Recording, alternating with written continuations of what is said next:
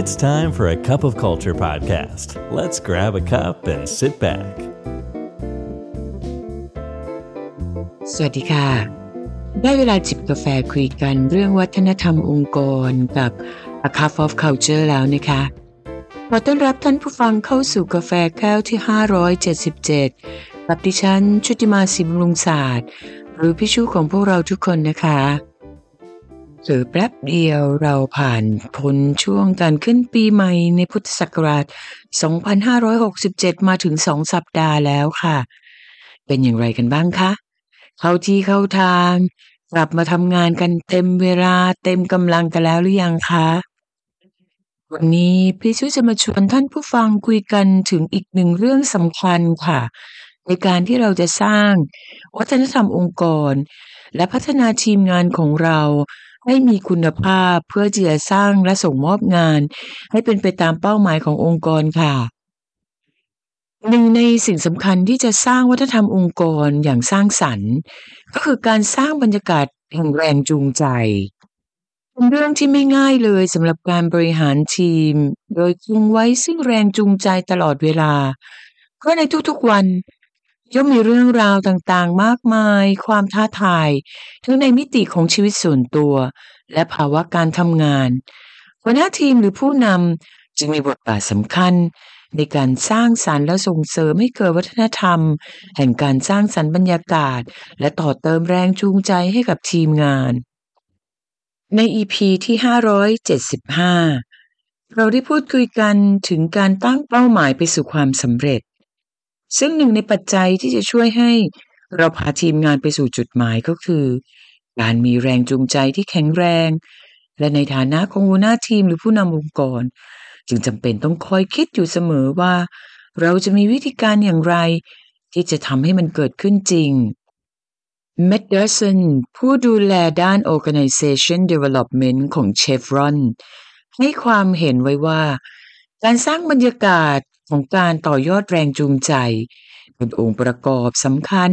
ที่จะนำไปสู่ความสำเร็จ และหลายๆ องค์กรก็อาจจะเริ่มต้นด้วยการสร้างสิ่งที่เรียกว่า coaching culture อย่างไรก็ดีมีวิธีการหลากหลายที่เราสามารถจะสร้างบรรยากาศ และวัฒนธรรมที่สนับสนุนให้เกิดบรรยากาศเชิงบวก และเกิดพลังงานแห่งการจูงใจในองค์กรได้ เราลองมาดูกันนะคะ ว่าเราจะมีวิธีการไหนบ้างที่เราสามารถทำได้ และท่านผู้ฟังได้ทำเรื่องไหนไปบ้างแล้ว และมีจุดไหนที่จะเสริมให้แข็งแรงมากยิ่งขึ้นต่อไป เรื่องแรกหรือวิธีการแรกเลยค่ะ ชี้แจงวิสัยทัศน์ รวมทั้งตั้งเป้าหมายที่ชัดเจน การสร้างแรงบันดาลใจและแรงจูงใจให้กับทีมงาน จะเกิดขึ้นอย่างมีประสิทธิภาพที่สุด เมื่อทีมงานทุกคน เข้าใจรับรู้ถึงจุดหมายปลายทาง ที่กำลังมุ่งหน้าไป หน้าและทีมงานต้องเข้าใจและสร้างให้เกิดความมั่นใจไปพร้อมกัน ว่าทีมงานของเรา มีความตระหนักรู้ในวิสัยทัศน์ และเป้าหมายสูงสุดของเรา เพราะว่าทั้งสองเรื่องนี้จะส่งเสริมให้ทุกคนทำงานร่วมกัน และประสบความสำเร็จมากขึ้น การตั้งเป้าหมายโดยกำหนดตัวชี้วัดที่ชัดเจน เป็นการกำหนดด้วยกรอบวิสัยทัศน์ ที่จะช่วยให้เราและทีมงาน สามารถที่จะตรวจสอบความก้าวหน้าและมองเห็นความสำเร็จแบบจับต้องได้ นอกจากนี้แล้ว การให้การสนับสนุนทั้งในและระหว่างทีมงาน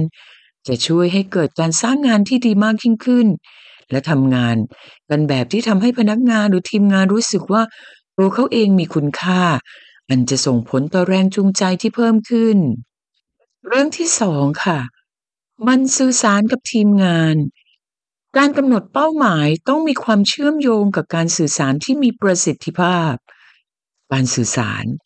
เป็นเหมือนถนนสองสาย และเราต้องมั่นใจว่า การสื่อสารมีความคล่องตัวต่อเนื่อง ระหว่างหัวหน้า ทีมงาน และผู้นำ การสื่อสารที่ดีนอกจากจะเป็นการส่งต่อข้อมูลต่างๆแล้ว ยังเป็นการเปิดโอกาสในการรับฟังความคิดเห็น แนวคิด และมุมมองต่างๆ และเป็นการสร้าง ผลกระทบเชิงสร้างสรรค์ต่อธุรกิจ การเปิดโอกาสให้มีการเช็คอินอย่างสม่ำเสมอ เปิดโอกาสให้ทีมงานได้เข้าถึงพูดคุย ดังนั้นในฐานะหัวหน้าทีม จึงต้องให้เวลาเปิดกว้างและให้เข้าถึงได้ง่าย ซึ่งจะทำให้ทีมงานเกิดความรู้สึกมีส่วนร่วมในธุรกิจ และจะเป็นการช่วยสร้างแรงจูงใจที่มากขึ้น เรื่องต่อมาคือส่งเสริมการทำงานเป็นทีม องค์กรที่ดีคือองค์กรที่ส่งเสริมให้ทุกคนในองค์กรทำงานร่วมกันอย่างใกล้ชิด สิ่งสำคัญประการแรกเลยก็คือการสร้างให้ทีมมีสิ่งที่เรียกว่า alignment หรือการมีความเข้าใจกันอย่างสอดคล้อง มีการส่งเสริมและสนับสนุนการเพิ่มประสิทธิภาพประสิทธิผล และผลิตภาพของการทำงานเป็นทีม และจะเป็นการสร้างความเชื่อมโยงการทำงานเข้าด้วยกัน และทำให้ทีมงานรู้สึกเป็นส่วนหนึ่งของงานที่ทำมากขึ้น นอกจากการสร้างบรรยากาศที่ดีแล้ว เราอาจจะพิจารณาเพิ่มเติม ด้วยการเสริมกิจกรรมเรื่องของ team building เข้าไป เป็นอีกหนึ่งที่น่าสนใจเช่นเดียวกันเรื่องต่อมาก็คือการสร้างสภาพแวดล้อมการทำงานที่มีคุณภาพ สภาพแวดล้อมในที่ทำงานมีความสำคัญ และมีผลกระทบโดยตรง ต่อผลิตภาพและการทุ่มเทต่อการทำงาน รวมไปถึงความคิดสร้างสรรค์ หากสามารถทำได้ องค์กรควรจะจัดหาหรือสร้างสถานที่ทำงาน ที่มีพื้นที่ส่งเสริมให้การทำงาน รู้สึกผ่อนคลายในเชิงกายภาพ เช่น การจัดพื้นที่ส่วนตัว เพื่อให้เกิดการทำงานแบบที่มีสมาธิมากยิ่งขึ้น การใช้แสงธรรมชาติ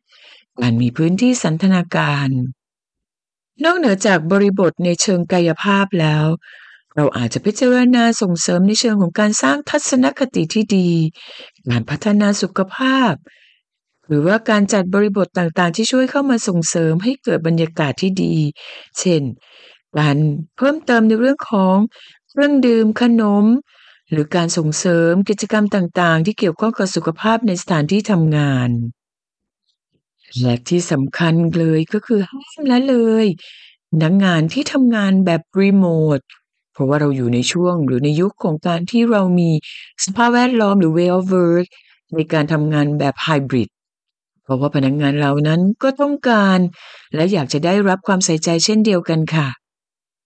การส่งเสริมให้เกิดสภาพแวดล้อมในการทำงานที่ดี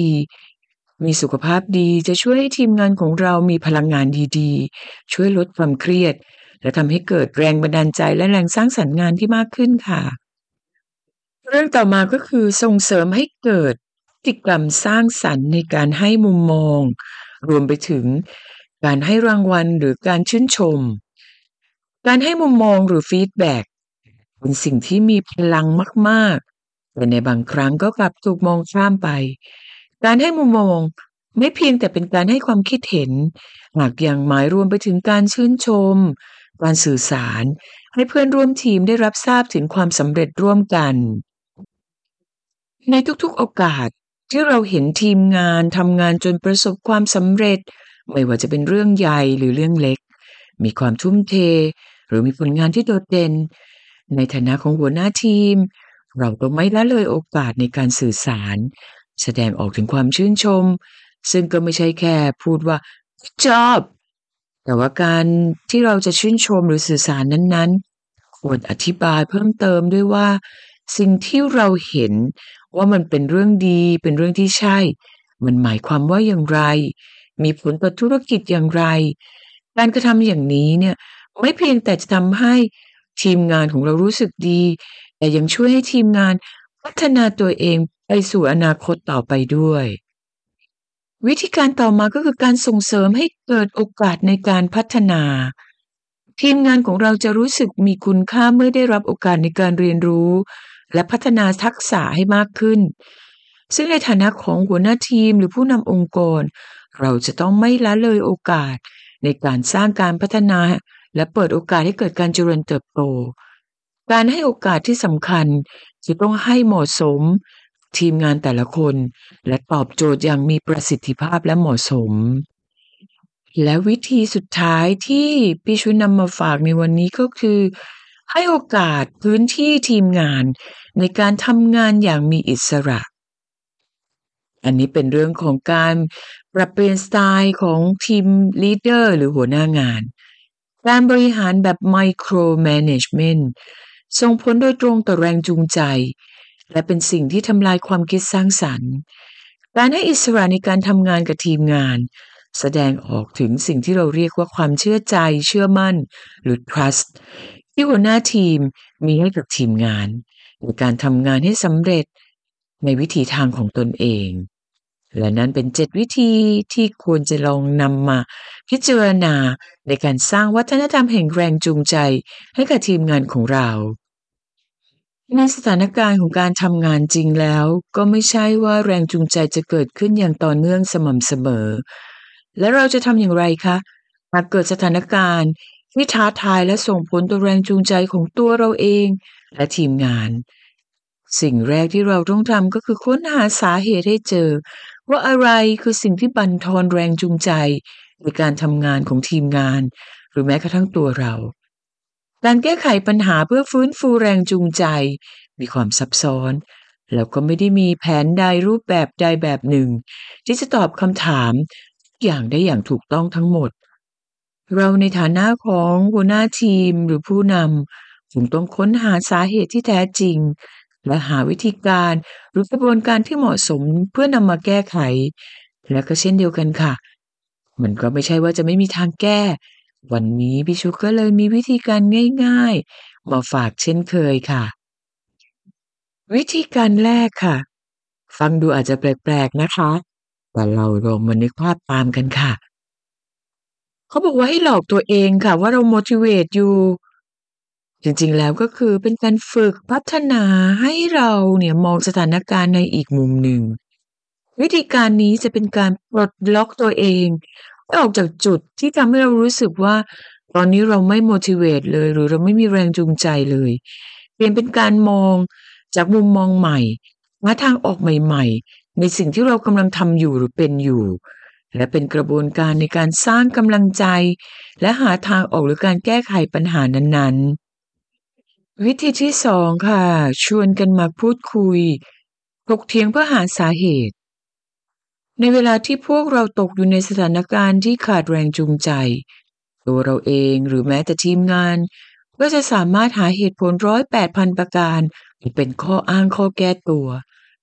ลองเปลี่ยนวิธีมาชวนทีมงานคุยกันดีไหมคะ หาข้อถกเถียงเพื่อให้เกิดมุมมองที่แตกต่าง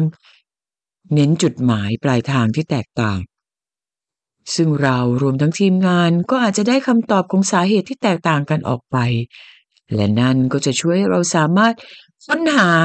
วิธีการในการแก้ไขได้อย่างถูกต้องและเหมาะสม